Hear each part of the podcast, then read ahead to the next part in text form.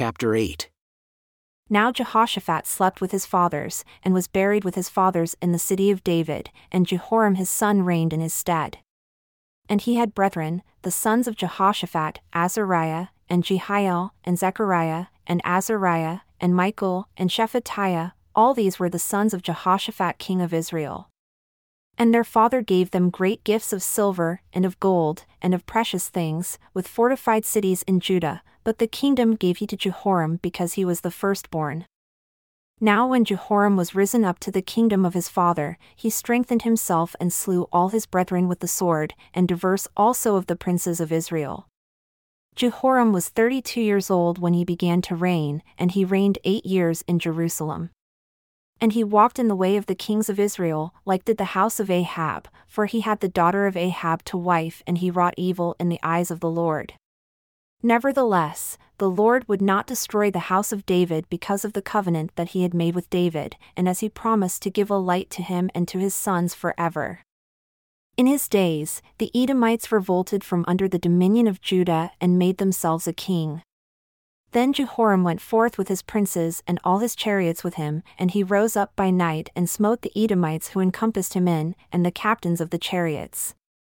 So the Edomites revolted from under the hand of Judah unto this day. The same time did Libnah revolt from under his hand because he had forsaken the Lord God of his fathers.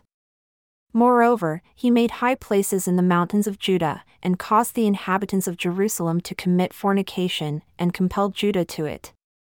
And there came a writing to him from Elijah the prophet, saying, Thus says the Lord God of David your father, because you have not walked in the ways of Jehoshaphat your father, nor in the ways of Asa king of Judah, but have walked in the way of the kings of Israel, and have made Judah and the inhabitants of Jerusalem to go whoring like unto the whoredoms of the house of Ahab, and also have slain your brethren of your father's house, who were better than yourself.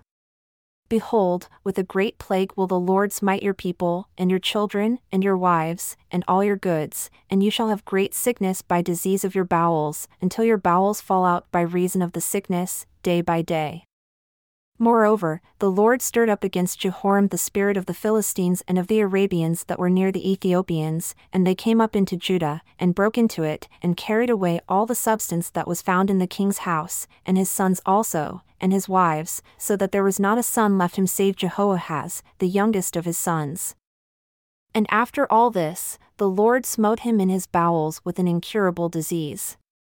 And it came to pass that in process of time, after the end of two years, his bowels fell out by reason of his sickness. So he died of awful diseases. And his people made no burning for him like the burning of his fathers.